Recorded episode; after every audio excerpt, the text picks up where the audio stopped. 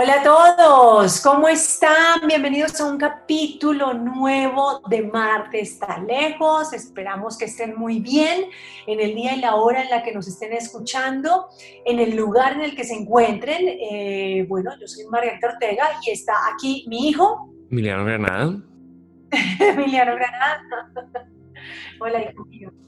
Y hoy vamos a hablar con Mauricio Lizarazo Mauricio un productor musical que lleva viviendo muchos años en Berlín, en la ciudad donde yo vivo, y con quien hoy especialmente vamos a tener un capítulo interesante porque no solo estamos hablando de lo que puede ser la sostenibilidad musical y lo que eso significa, sino además em, hablar un poco de todo, ¿no? Un poco de, vamos a como tocar varios temas eh, sobre lo que es el momento en el que estamos viviendo y cuáles son las nuevas responsabilidades que tenemos en este nuevo futuro al que nos enfrentamos.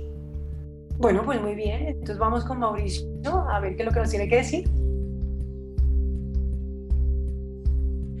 Bueno, pues Mauricio, la pregunta mm, con la que comenzamos, eh, yo creo que Emiliano y yo, sin, sin ser unos conocedores eh, a, profundidad del tema, simplemente somos, Emiliano sobre todo melómano y yo pues eh, nada, una mujer que ama la música, pero en la distancia, somos consumidores de música más bien. quisiéramos entender cómo es esto de unir la ética y la música, la industria musical antes de la pandemia y en tiempos de pandemia, ¿cómo es sostenible? ¿Qué es la sostenibilidad en la música? Pues a ver, la, sostenibilidad de la música para mí es crear el menor impacto negativo posible en el planeta. Es el manejo eficiente de los recursos que tenemos para realizar un concierto en vivo, para irnos de gira.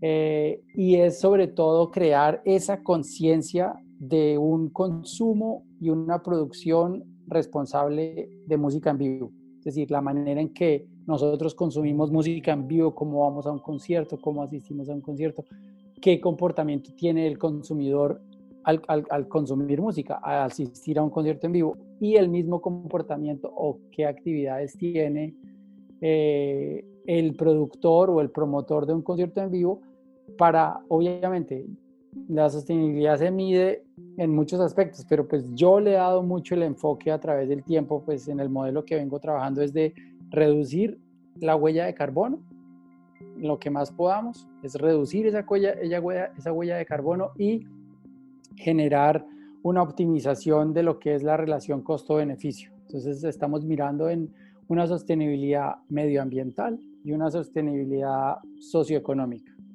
Pero digamos, eso en, en términos eh, concretos, eh, ¿cómo, sí, ¿Cómo lo traducimos? Cuando uno va a un concierto, o por ejemplo los festivales, que a mí el tema de los festivales me parece atroz, y lo digo así se me venga el mundo encima, pero la cantidad de contaminación que, que se deja en los lugares donde se llevan a cabo los festivales después de tres o cuatro días es enorme. Em, ¿Esto cómo se, cómo se transforma? ¿Cómo en términos reales, cómo esos, esas, ah, este accionar podría cambiar para generar sostenibilidad? Pues a ver, lo, que más genera un impacto en la huella de carbono es el traslado de, la, gente, de los que van al festival y de la misma producción, porque cada festival pues tiene más o menos, dependiendo del tamaño del festival, pero pues es un montón de gente también trabajando que se traslada de un lugar. Generalmente los festivales se hacen en campos, campos abiertos, a las afueras de una ciudad o de un centro urbano, lo que sea. Entonces ese traslado genera más o menos siempre como un 60-70% de las emisiones de dióxido de carbono. y entonces para eso debería realizar el promotor planes de transporte masivo. Ya, es decir, aquí en Alemania o en Europa tenemos muchas, muchos convenios de, de varios festivales que han entrado en esa onda de, de conciencia global, es de transportar la mayor gente posible que va al festival en trenes, en buses y evitar que la gente se transporte en su propio auto.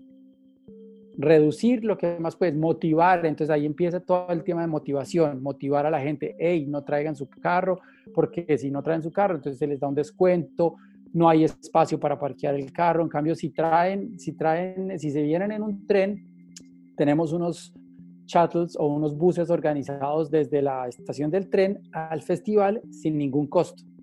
Los transportamos desde la estación del tren, donde los deja el tren, y los transportamos al lugar del festival y, también se les da incentivos. Se les da incentivos, bueno, si compra, si compra el, festival, el tiquete del festival, le damos un descuento en el, en el tiquete del tren. Entonces ahí hay que el festival, el promotor del festival, el productor del festival, tiene que trabajar muy en llave, muy junto con las, con las autoridades locales, con, las autoridades, con, la, con los medios de transporte masivo. Entonces eso va a reducir.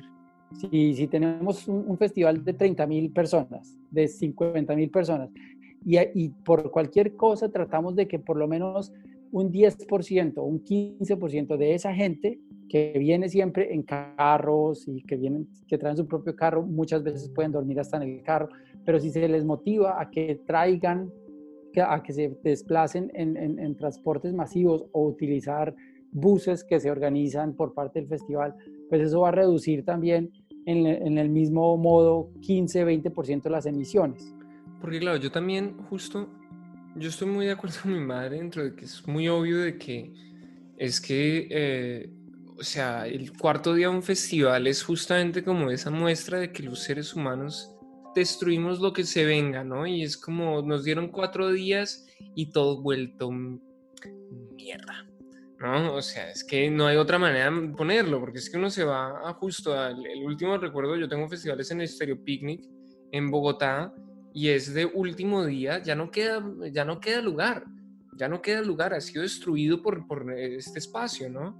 Y claro, eh, es que es muy difícil porque nosotros acá en, Marte está lejos siempre estamos haciendo como este énfasis a cómo nosotros como consumidores, entendiendo de que nosotros tenemos como esa capacidad de que nuestro bolsillo sí que está apoyando y cambiando de alguna manera la industria, cómo podemos realmente estar conscientes, ¿no? Y creo que el juego está en cómo uno le muestra a la gente que en realidad es que hay otras maneras donde usted igualmente está disfrutando lo que puede disfrutar, pero sin, pero cuidando todavía el espacio donde vivimos. Y eso para nosotros es la incógnita.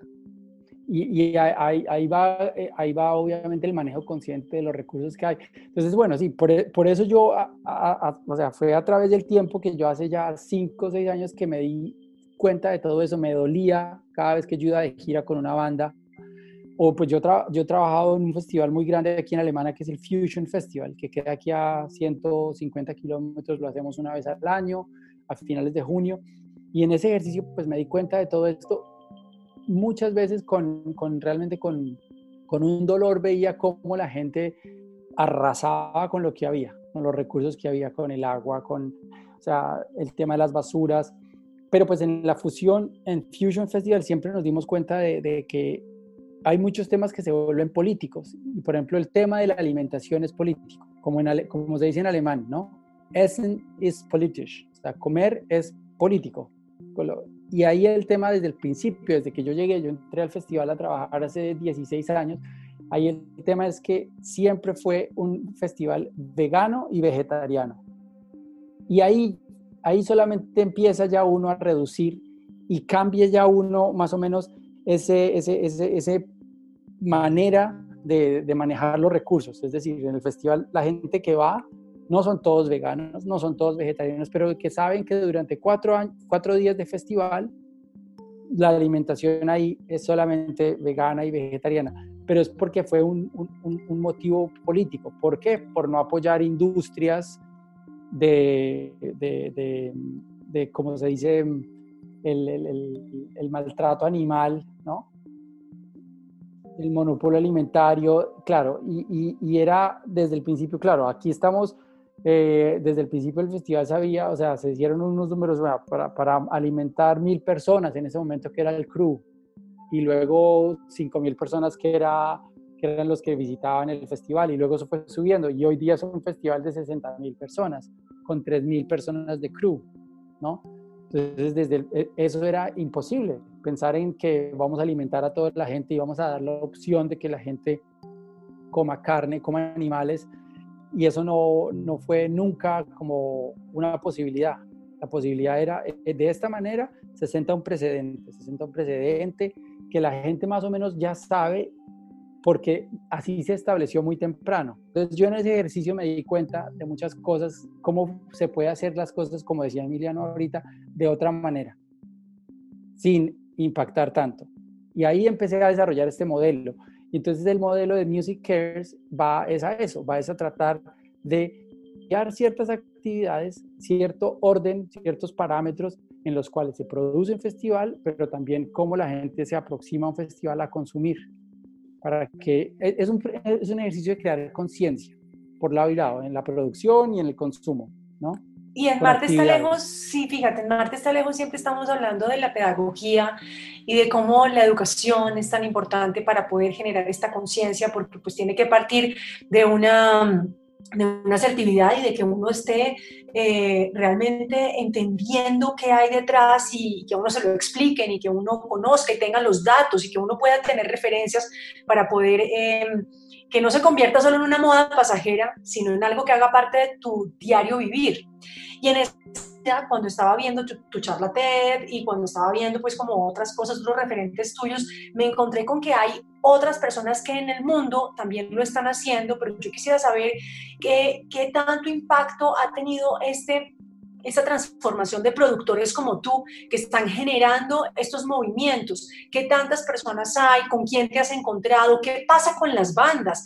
Las bandas lo están recibiendo de buena manera y qué pasa con el público, porque bueno, aquí hay un, hay un eh, nos hablas de un festival donde llegan 60 personas, pero son 60 mil personas en, en, un festival, ¿cuántos festivales más hay así? ¿O qué repercusión hay? ¿Cómo ha sido este encuentro? Ya desde un par de años se ha vuelto un movimiento, ahí está todo lo que está pasando con Fridays for Future, todos los jóvenes que están, han salido a protestar aquí en Europa, creo que también en, en Colombia ha salido alguien que, fue todos los viernes salir del colegio a protestar por el medio ambiente, que es el movimiento de Greta Thunberg y aquí en Alemania pues ha tenido mucha fuerza también.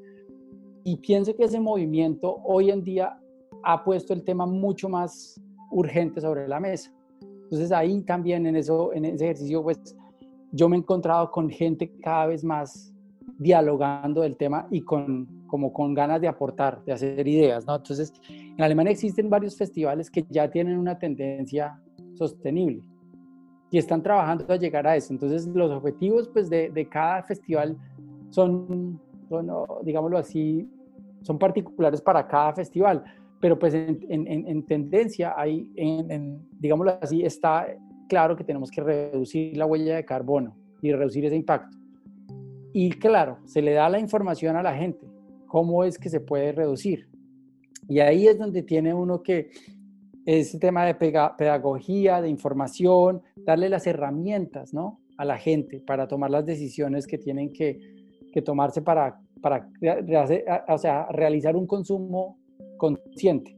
Y ese proceso pues se encuentra uno cada vez más claro, como distintos movimientos. Entonces yo estoy, aquí en Berlín tenemos una mesa de trabajo de la, de la Berlin Music Commission, que es la Comisión de Música de Berlín, que pues trata de cuidar los intereses más o menos de la industria de la música en Berlín y yo soy parte como una mesa de trabajo que tenemos ahí sobre sostenibilidad y ahí estamos pues trabajando con una universidad de ciencias aplicadas, la Boyd Hochschule, está también trabaja, estamos trabajando con la Green Music Initiative, que es de un colega que, que ya lleva muchos años como tratando de poner el tema de innovación, de tecnología, para aplicado a la sostenibilidad. Entonces, hay como directos, digámoslo así, en Berlín, cuatro o cinco actores más otros movimientos como de clubes, de, o sea, los, de, las, de, las, eh, ¿cómo decir? de los locales donde así se hacen fiesta, de poner el tema de, claro, eh, por ejemplo, reducir el, el, consumo de energía, o si se va a, tener eh,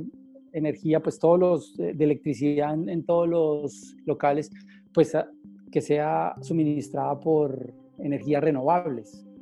Entonces ya hay cada vez más ¿no? el tema. Entonces empieza a estandarizarse muchas veces y hay distintos, o sea, como, como iniciativas que tienen esas, esa, esa, mm, ese objetivo es de, de, poner el tema sobre la mesa y de trabajar de otra manera. Entonces si se los encuentra uno, no de la manera masiva ni tan estandarizada, pero yo pienso que ahora, ahora es que estamos en el momento de que ese movimiento está cogiendo más fuerza, pienso que todo esto lo del coronavirus nos, nos dio también un, un, como una cachetada pues a todos a, a, a despertar. Claro, lo que te digo, a nosotros, para nosotros esta cosa de, para mí es obvio y es claro de, evidentemente nuestro consumo frente a lo que es la música en vivo tiene que cambiar porque es que no podemos simplemente como, nuevamente, es, eh, son espacios que se eligen y por tres días los destruimos y los volvemos nada, ¿no?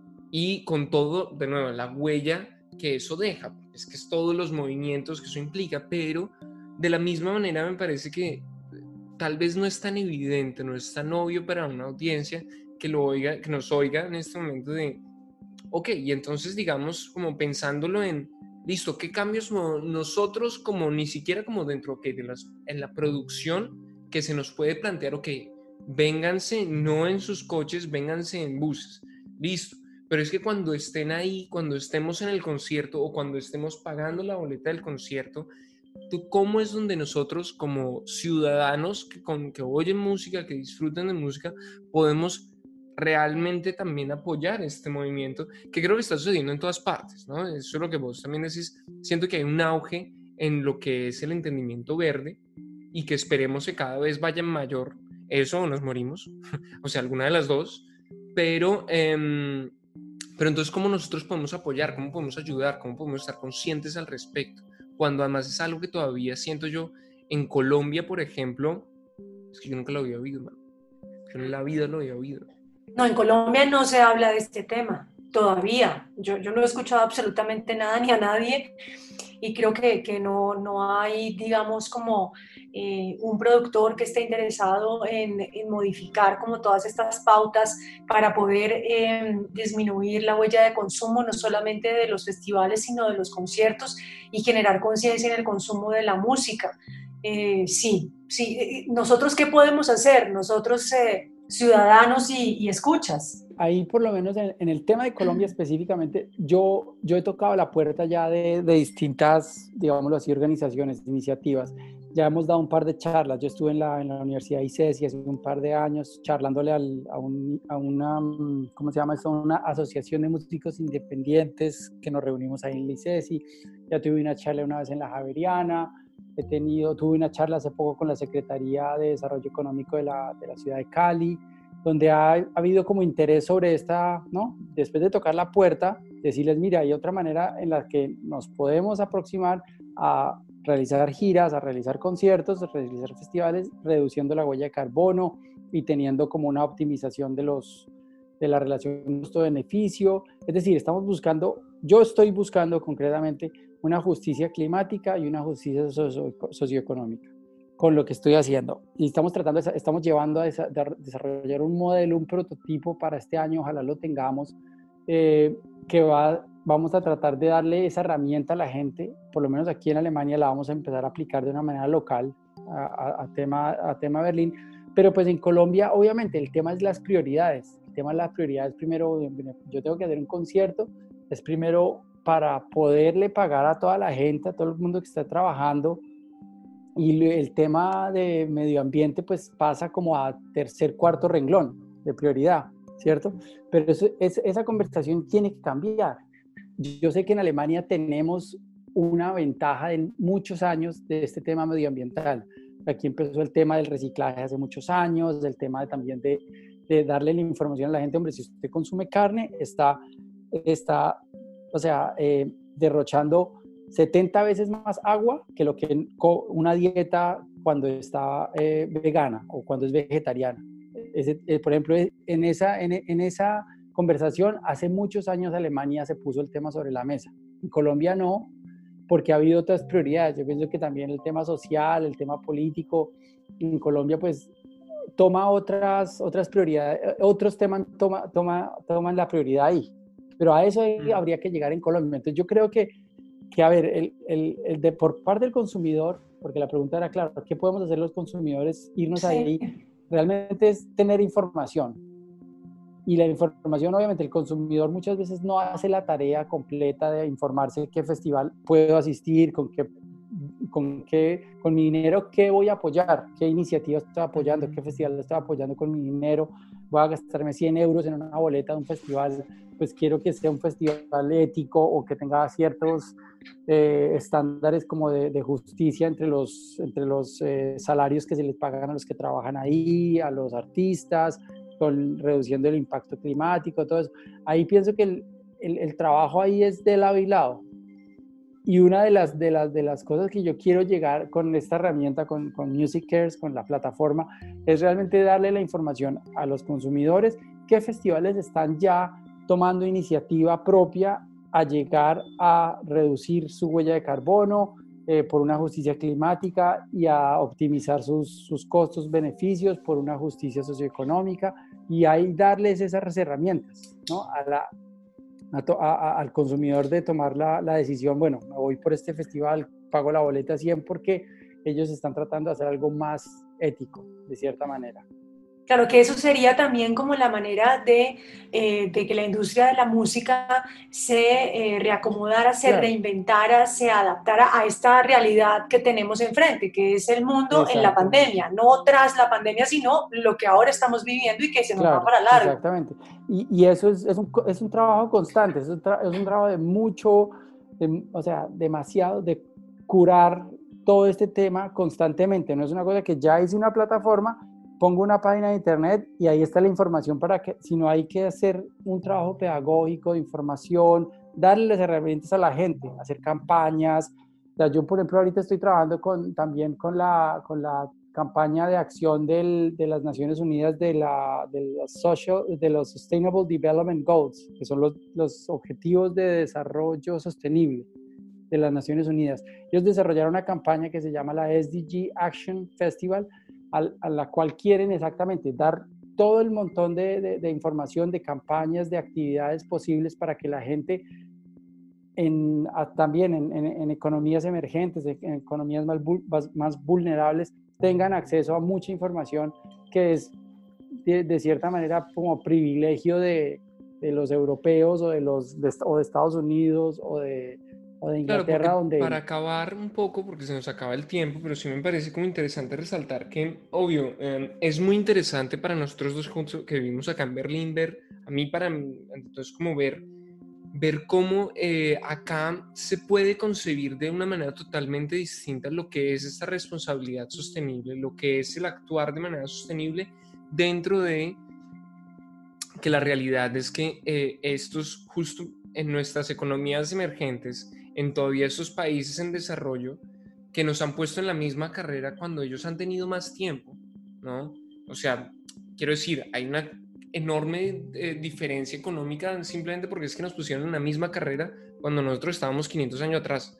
Y de repente fue como, no, y ahora les tocó hacer el mismo juego que nosotros y les tocó ser tan responsable como nosotros y ustedes tienen que entonces manejar todo de la misma manera cuando es de, pero maestro, es que apenas si tenemos carreteras, o sea, es que si apenas todavía estamos funcionando en las bases de que la gente que vive en nuestro país tenga un estado de, vida, es muy difícil pedirle a las personas que se ocupen de lo demás cuando todavía ellas están apenas sobreviviendo, ¿no? Acá, qué rico que haya una cultura justamente de, eh, de, reciclaje que lleva muchos años y entonces la gente es que ya lo tiene engranado.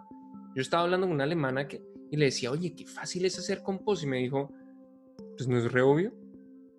Y, claro, yo me sentí un poco insultado porque fue, no, alemana, no es re obvio para mí, pero, pero sí me entendés, qué bonito porque siento que, que es eso, que es como ese planteamiento que tú tienes es lo que nos toca ahora nosotros comenzar a plantear de inicio de, de que tenemos, se tiene que comenzar a desarrollar cada vez más y más, a que realmente estos festivales tienen que mantener superando de esta manera para que la gente esperemos no muy tarde, se dé cuenta que es que también usted quiere volver a Stereo Picnic, sea como eso sea, porque ni idea cómo será, ¿no? Eh, ¿Cómo volvemos siendo lo más responsables posibles?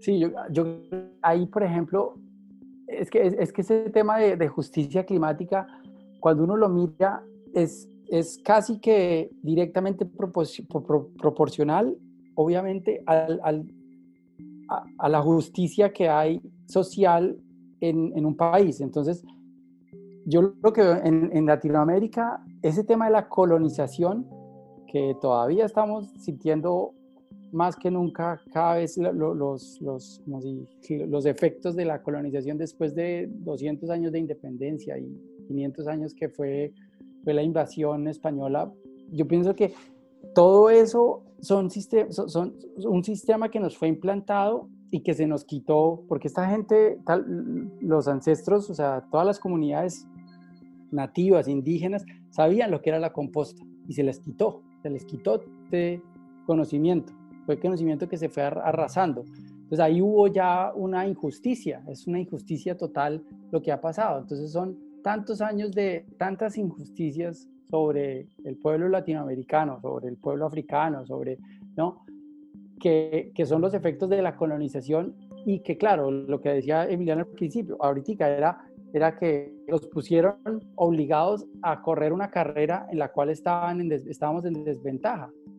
Entonces, ahí es donde está totalmente desequiparada o sea, la balanza. Hay una injusticia total de, de empezar a, a exigirle tanto a los pueblos latinoamericanos y por eso se ha desarrollado el, el, concepto de la justicia climática. Y es, los países que más contaminan deberían tener una cuota también de compensación por el clima, de compensar a esa balanza de justicia climática por los países que menos contaminan, por los países que ponen sus recursos a disposición de los otros países ya desarrollados e industrializados, los ponen a disposición para el consumo interno de países industrializados como Estados Unidos, como Europa, pero con recursos que vienen de Latinoamérica, de África, y ahí es donde empieza uno a evaluar cuál es la justicia climática en ese punto.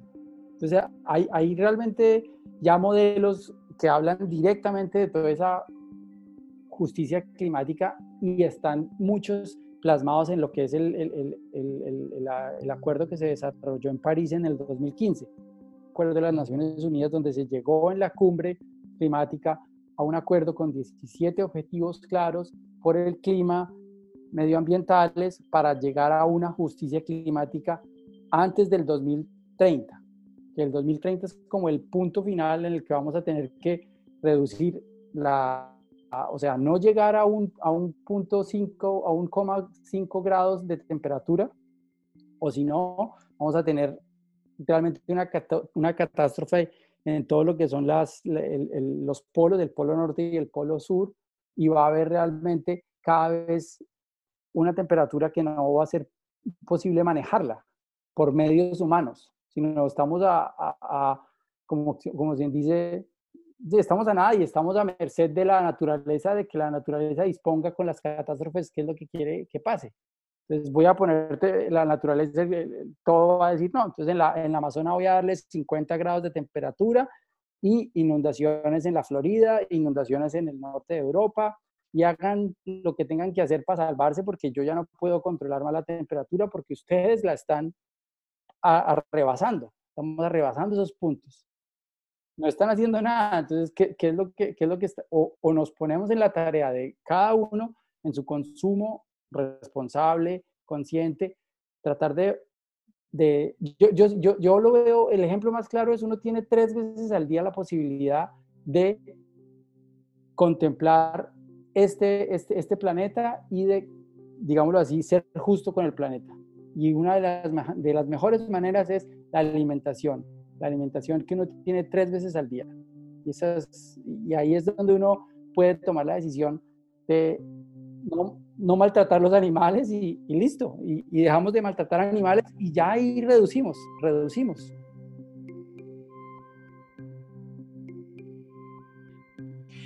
Bueno, pues lo que nos ha dicho Mauricio, yo creo que nos aterriza en un universo en el que no habíamos pensado a la hora de contemplar todo lo que significa la sostenibilidad y la sustentabilidad de los emprendimientos o de las industrias actuales en el planeta. Eh, porque definitivamente a mí se me llega como un baldado de agua fría el ponerme a pensar eh, no solo en la música en vivo, sino en toda la industria y todo lo que conlleva y la cantidad de gente y la repercusión que tiene un espacio como el musical cuando no lo miramos desde la conciencia y desde el respeto y desde el cuidado del planeta. Creo que todo lo que ha dicho Mauricio es tremendamente afortunado eh, y nos llega como anillo al dedo en un momento, un instante en el que estamos reacomodándonos a esta que va a ser, yo creo, de ahora en adelante nuestra nueva realidad. Yo no creo que la anterior aparezca. Eh, y, y, me parece de verdad que es el momento de hablar de ese tipo de temas. No solamente hablamos de recolección de basuras, de compost, digamos, como de temas que nos parecen obvios y evidentes a la hora de pensar en el cuidado del planeta, sino en este. ¿Cómo consumimos, por ejemplo, la música? Que tendremos que hablar en otro momento, de, en, por ejemplo, cómo consumimos la ropa, cómo consumimos los cosméticos, que lo tocamos un poco cuando hablamos em, sobre el testeo de, de, productos químicos en animales. Pero este tipo de consumos que parecen como distantes, como que ahí no, ahí no tenemos que invertir conciencia, pues llegan justamente para tocarnos la cabeza y decirnos, hey, ahí también nos hemos equivocado. Mm. Sí, creo que además es que viene con el, me gustó mucho que haya una frase alemana, ¿no? Que sea Essen ist politisch, porque la idea de que el acto de comer es político, para mí es que trasciende más a, es que toda acción es política, ¿no? Y entonces, ¿cómo nos enfrentamos a cada diferente, sean los mismos gustos, sea usted como se da gusto? Que es que nadie está diciendo entonces que no, es que ya no se pueden hacer festivales nunca más, no, muy por el contrario. La cuestión es cómo replantear para que podamos seguir teniendo un consumo de música, para que podamos seguir disfrutando de las mismas cosas, entendiendo que cómo realmente nos enfrentamos a ellas sí que tienen unos impactos muy grandes, ¿no?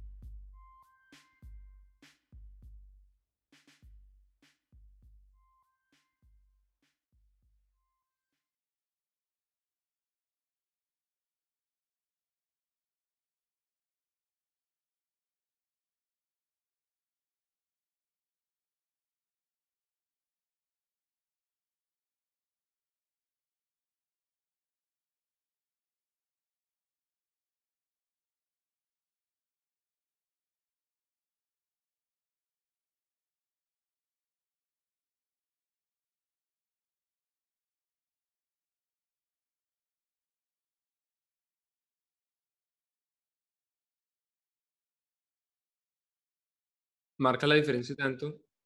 Pues, o sea, yo no sé, me acuerdo, había una obra de arte que recolectaba como la idea, la vi como en la Javeriana, eh, una obra de arte que era la idea de cuántas eh, toneladas de, colillas eh, se, van, se van llenando al año, ¿no? Y es como pesos que son difíciles de mencionar para nosotros, es, es que es como, ¿cómo uno puede pensar que tantas colillas de cigarrillo lleguen a ser esos niveles. Y es de, claro, porque es que andamos lanzando nuestras colillas de cigarrillo todos los días, como si fuera lo más normal del mundo, además. Uno termina y la suelta. Y ya, porque ¿quién va a pensar que es, que es una cosita así? Pues sí, Sí, y nosotros, y siento que además hoy en este episodio no es que, a veces yo me siento como diciendo como, pues la obviedad, ¿no? Es que estamos diciendo la obviedad. Y el problema es que no es la obviedad. Lo más sorprendente es que no es la obviedad. Es que sí, las colillas de cigarrillo, joder, es que sí, eh, el festival que realmente son cuatro días para usted revienta, hace, hace una huella muy dura de carbono. Em, son, son nuestras pequeñas eh, acciones, son nuestras grandes acciones, son lo que decidimos diariamente y eso es creo que lo que me llevo de todo este episodio fue usted para tomar la decisión y hacer la diferencia. Es, tiene tres opciones al día para hacer una diferencia. La labor. Y no todas las veces siento que pueda ser fácil. Hay días en donde uno dirá, Bueno, pues hoy no, hoy la verdad, pues sí, me comí lo que fuera, sea con la carne, o hoy me tuve que dar un placer, porque es que también somos humanos y nadie le está diciendo, no, pues es que usted sea Superman ya, comience a ser de cero el, el ciudadano huraño de mierda que hemos sido siempre, a ya, no soy ver, no, es un tiempo y va a ser difícil y va a ser como un aprendizaje donde lo único que puede quedar es de, es que nos toca ¿no? Es que no hay de otra, es que nos tocó. Entonces, un pasito a la vez, pero, lo, pero sí, como viendo con, con nuevos ojos. Con nuevos ojos, eso es. Y entender que no solamente esto puede ser una, mm, una propuesta que venga de entidades privadas o públicas, sino que nosotros como entidad pública y privada que somos, ¿no? Como, como eh, eh, seres políticos que somos, como, como personas, eh, como individuos, como, como ciudadanos, pues tenemos que hacer nuestras esas políticas y empezar a generar también ideas que nos comprometan con ese cambio que, aunque sea paulatino o necesariamente paulatino, pues tiene que darse en alguno, en alguno u otro momento. ¿no? Creo que eso es como lo más importante que hemos visto hoy. Y como siempre, cabe recordar que Marte está lejos.